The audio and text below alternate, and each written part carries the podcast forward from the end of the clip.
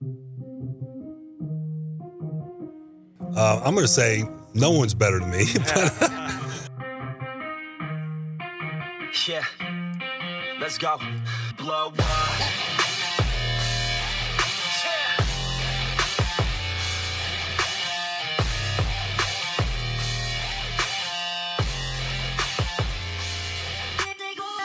I am exhausted. And you probably are too. Welcome to Locked On Dolphins.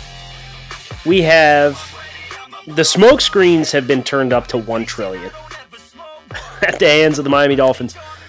Today's all about quarterbacks. Of course, this is what tomorrow is going to be all about as well. Unfortunately, because the Dolphins are probably going to get 2 more really good football players. At the very least, 1 more really good football player if they choose to trade up. And that costs 26. Something we should be prepared for. But today is all about the quarterbacks. It's all about how they choose to address the quarterback position, namely because we are getting a suffocating amount of conflict as it relates to the Dolphins and their interest in Justin Herbert versus Tua. So let's dig in. Let's talk about this. Let's get this out of the way. And then at the end of the show, we are going to stack how I would anticipate the Dolphins board reads. And we've kind of taken everything into consideration. I'm going to ignore my own biases and impressions of the players. I'm going to put them through the filter of the Dolphins and what the Dolphins offense wants to do. So it should be a good show. Let's see. Armando Salguero last night at 12:43 a.m. dropped a bit of a bombshell talking about Tua Tagovailoa's medicals and health. And included inside, a couple newsworthy notes we're going to hit on here. The first one being Armando reporting, the Dolphins' doctors examined Tagovailoa extensively in Indianapolis, and the club gave the former Alabama quarterback a passing grade on his physical.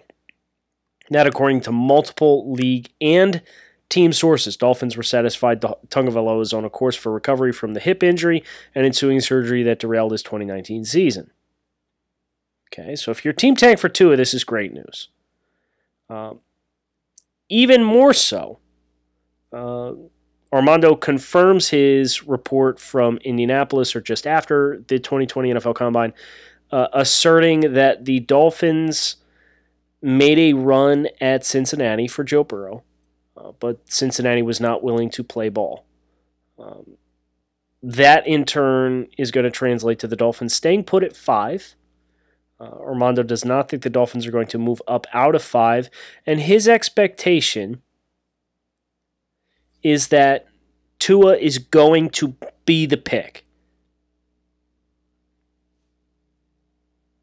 Armando says, multiple sources are telling me Tagovailoa is the favorite to be the Dolphins selection at number 5. That's the reason I ultimately typed in Tagovailoa to the Dolphins at number 5 in my interesting, if I do so, say so myself, mock draft on Tuesday. Armando's words, not mine. Armando did acknowledge that mock had Herbert off the board when Miami picked. Not as sold as what the team would do if both were on the board at 5, but that being said, Armando is being told that Tua is the leader in the clubhouse, which would fall in line with what Miami has been attached to for a very long time now. You take that and you compare it to what dropped over the course of the day yesterday from a lot of the national media guys. Like even Mel Kiper this morning said he's hearing across the board, Miami said on Herbert, not Tua. Albert Breer of SI and Monday Morning Quarterback went on the Rich Eisen Show yesterday, and his verbiage was, the Dolphins to me are the pressure point, where you hear that some stuff that they could take a tackle at 5 and come back and get Jordan Love later. I think if they do stick, they would take Justin Herbert over Tua. Here's the interesting bit. I can't find anybody who thinks they're taking Tua. Albert Breer, who works at Sports Illustrated, can't find anybody over the course of this week that believes the Dolphins are taking Tua. So either the Dolphins have jumped ship or the Dolphins have successfully just run the most effective smoke screen campaign in the history of the NFL draft. No one that he's talked to is in on the idea. So point being this, you have a lot of conflict in reports right now. You're going to continue to get conflict. You will ultimately probably get some clarity. Of course, tomorrow night you'll get clarity, but you will probably get some clarity by tomorrow morning as well. You may see some of these people that have reported one way or the other swing back the other way, and that should tell you what you need to know. So take it with a grain of salt right now, although Albert Breer did offer one additional backing of Justin Herbert. He mentioned that Herbert has a big fan in the Dolphins front office, and it's Dan Marino. Breer mentioning Dan was hands-on at the Senior Bowl, and Justin had a good showing there. And from a traits perspective, obviously, he checks all the boxes. It's more of the intangibles and the natural feel of the game and off-script stuff with Herbert. So that feels like as good of a segue as we're going to get, right, to flip gears, to talk about the quarterbacks, to stack them and how Miami would want to use them. So before we stack any quarterbacks, we do any organization of players on a hypothetical Dolphins positional board at the quarterback position. What matters? What's the most important?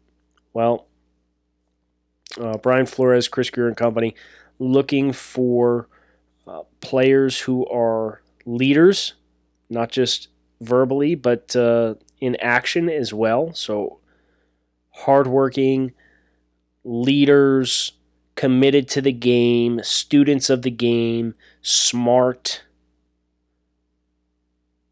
And then you get into physical intangibles. Chan Gailey has historically liked quarterbacks that have some mobility to them. Chan Gailey has traditionally, at least over the course of his last few stops, run this horizontal spread offense, a lot of quick game passing, downhill running, built-in packaged vertical shots over the top, and play-action passing for your deep shots. So, if you try and put everything that you could possibly find in a quarterback into a list, you'd be looking for leadership and intangibles first and foremost. Football intelligence. I say football intelligence because there's different kinds of smarts, right? And guys that test in the 40s routinely on the Wonderlic or whatever, which is a meaningless test anyway, versus understanding leverages. And I always go back to what Dan Marino said when they asked him about his playing days. He said his mantra was pick a guy and let it fly, right? Like find the open guy and throw the ball. Brett Favre didn't know what a nickel defense was at first. So this is a really interesting story if you haven't heard it. Brett Favre obviously knew how to play the game at a high level, but you used the phrase nickel defense to him and it didn't mean anything. I say, what? You can actually look and Google that story. Google Brett Favre nickel defense for the full story. It's pretty entertaining, but it's a testament to just feeling the position is an important quality for the Dolphins. They've talked about the quote-unquote the it factor, right? And that's one of the concerns that a lot of Dolphins fans have with some of the quarterback prospects that we're going to talk about right now.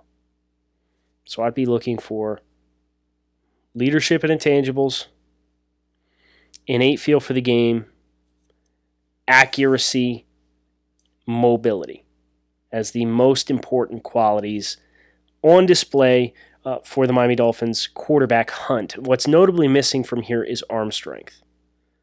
And that's why Joe Burrow is presumably, if we're going to believe Armando Salguero's report, double down and then triple down that he had today, that Miami made a run at Cincinnati. Leadership, entire team gravitated to Joe Burrow. He oozes confidence. He is an incredibly cerebral football player. Joe Burrow is the most impressive quarterback in this year's draft as far as getting out to the line of scrimmage, seeing where he's got guys, where you have guys, where there's vacancies, and understanding where he needs to go with the football. Snap of the finger. Snap of the football. Bang. Ball's out. Ball's gone. And he's identifying one-on-one matchups, and he's got great accuracy. He doesn't have a cannon, and he's just mobile enough, especially within the pocket, that he is going to be a constant thorn in your sides if you don't contain rush him. To slip the first arriving rusher, does good keeping both hands on the balls and eyes downfield, and he can run when he needs to. Joe Burrow checks all those boxes. Joe Burrow does not have a hammer for an arm. He doesn't need to have a hammer for an arm. Joe Burrow is oozing with confidence. I think he went on with Taylor Rooks this week and told her he could score 12 to 15 points in an NBA game. He used to be a pretty high-profile basketball player. I love his confidence. I love the swagger. I love the way he carries himself, his belief in himself, the chip on his shoulder from his experience at Ohio State, not being recruited by Nebraska, like the only school he actually wanted to go to because he had brothers that played there.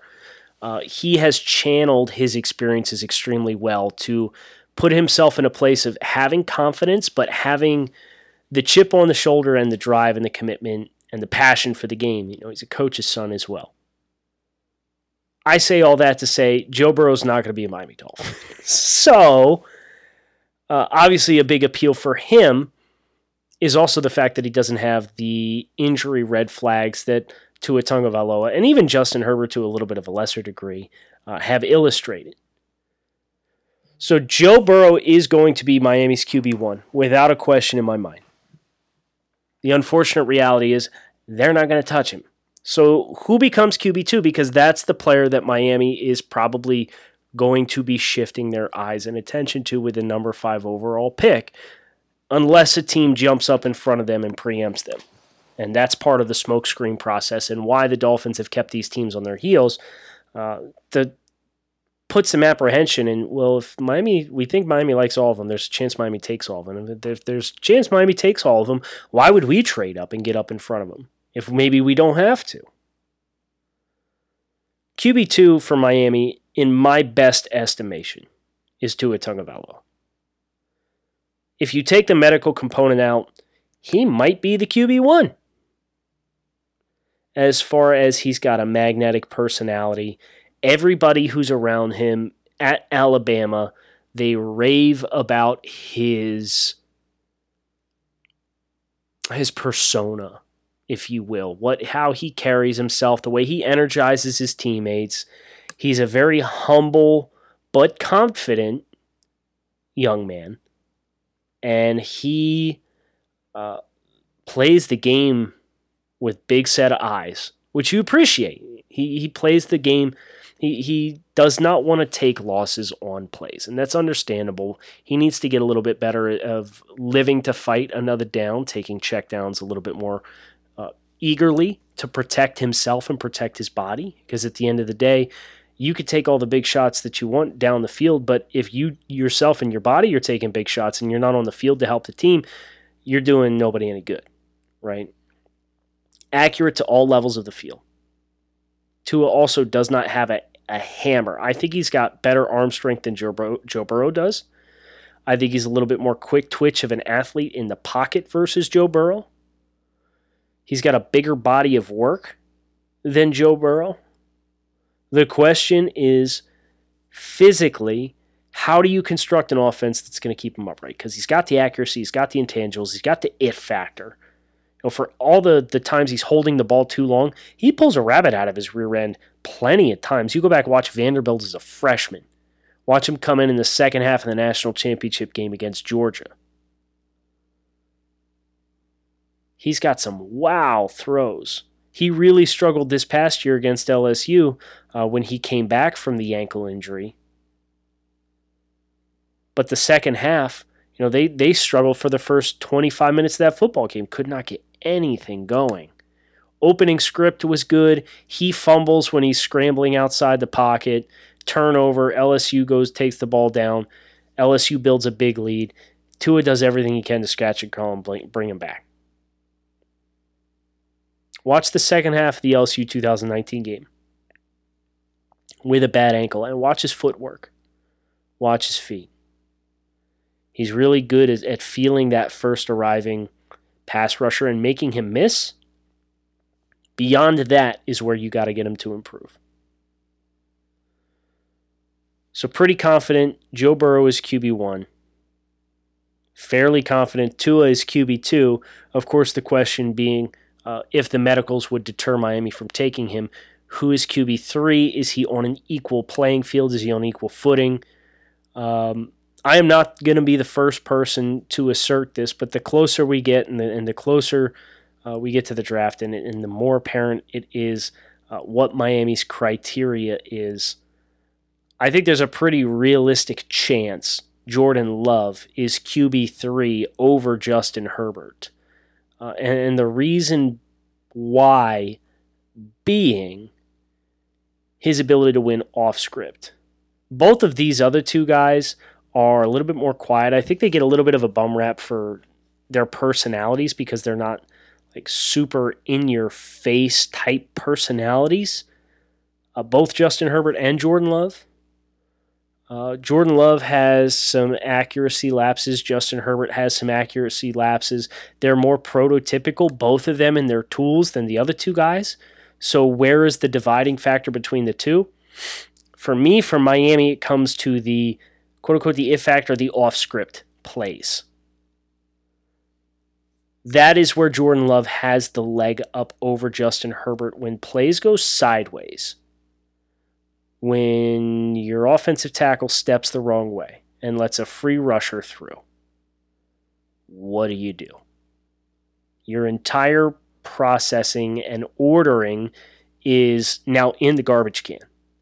What Jordan Love is able to do in those scenarios to extend plays, get outside the pocket, and make some of his best throws, his wow throws, in those components versus Herbert, who is better, in my opinion, to win within structure, but if you get him outside of his processing, that's when you see some of the flashes of like the robotic play. So if you were going to tell me you were going to build the best offensive line in front of whoever the quarterback was, I would probably want Justin Herbert over Jordan Love. But looking at it from the Dolphins lens and looking at that it factor, that innate feel for making plays when it's you versus the 11 on defense. And protection busts. Or you get a free runner and you got to break contain. Who makes more consistent plays in those scenarios? For me, it's Jordan Love. Jordan Love has the throws that like just don't make sense. His lows are really low, and his lows are lower than the lowest of Justin Herbert lows. He's the most high-variance quarterback. But both of these guys, they're a little bit more quiet leaders. They're prototypical builds. They are all-world arms. Justin's better in structure. Jordan's better out of structure. That is the tiebreaker for me and why Jordan Love, I would expect, just based off what we listen to when we hear Brian Flores talk. He's a little bit more fluid, making the first guy miss. He's more consistent making that first guy miss in the pocket and then getting outside the pocket versus Justin. Justin can do it. And I would say this, even if you get down to QB4 and it's Justin Herbert, I, as a Dolphins fan, am okay with it, and I'm ready to roll with that guy to say, that's our quarterback of the future, let's go.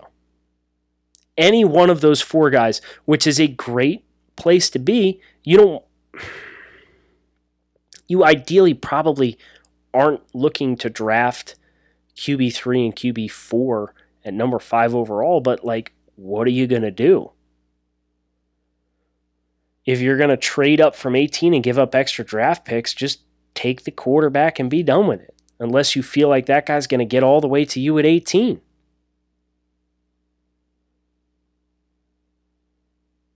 For me personally, I have Justin Herbert above Jordan Love, but for the Dolphins and through the scope and spectrum of what the Dolphins' criteria is versus my own, and I'm evaluating the players versus the lexicon of all 32 teams and their criteria is my work for the Draft Network, Give me Jordan Love by the slightest of margins at QB3. Who's QB5?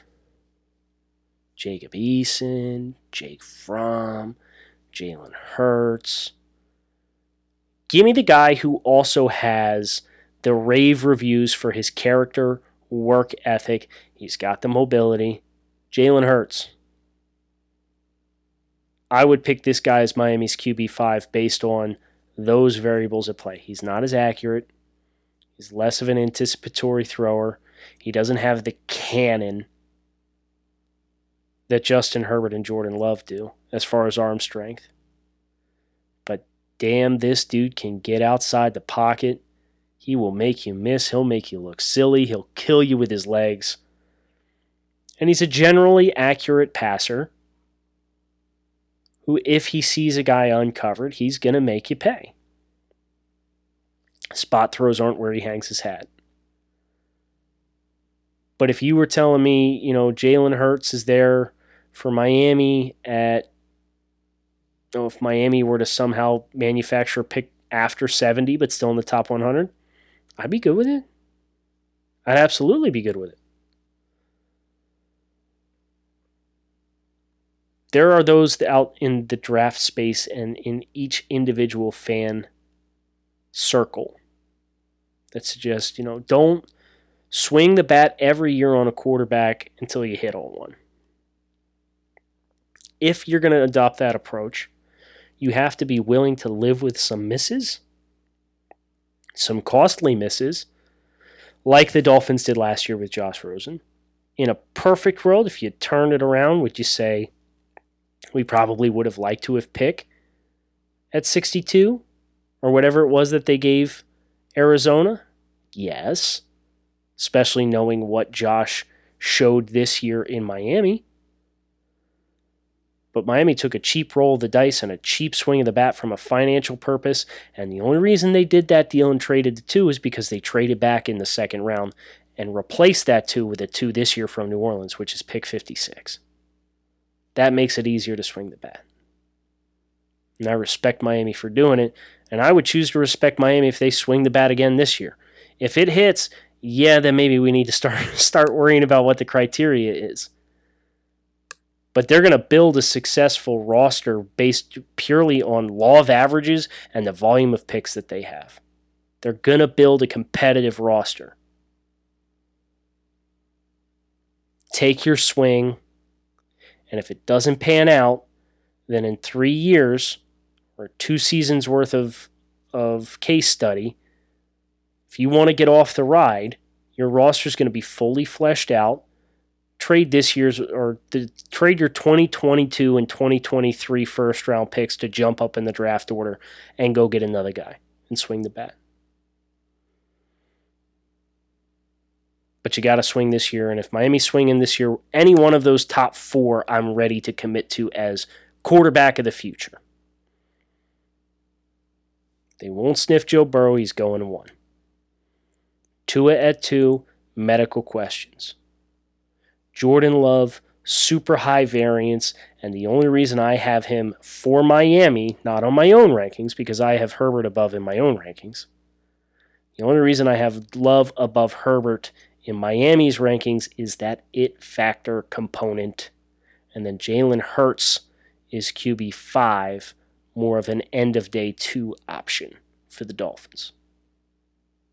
Hope you guys enjoyed. I know that this has been a popular question that I've fielded a lot of, and I wanted to make sure I got to it and gave it its due diligence as to why each one of these would fall where I would rank them for the Dolphins. So let's now take a deep breath, ride the ride today, try not to get too emotional. You're going to continue to hear conflicting reports, but we should see in the next 24 hours, you should see this tide swing one way or the other, and it's going to tell us what we need to know, and it's going to tell us how accurate I may or may not have been in constructing the Dolphins quarterback draft board. Kyle Crabb signing off. Happy draft eve, Dolphins fans. We've waited a long time for this. It is here, so let's make sure we enjoy it.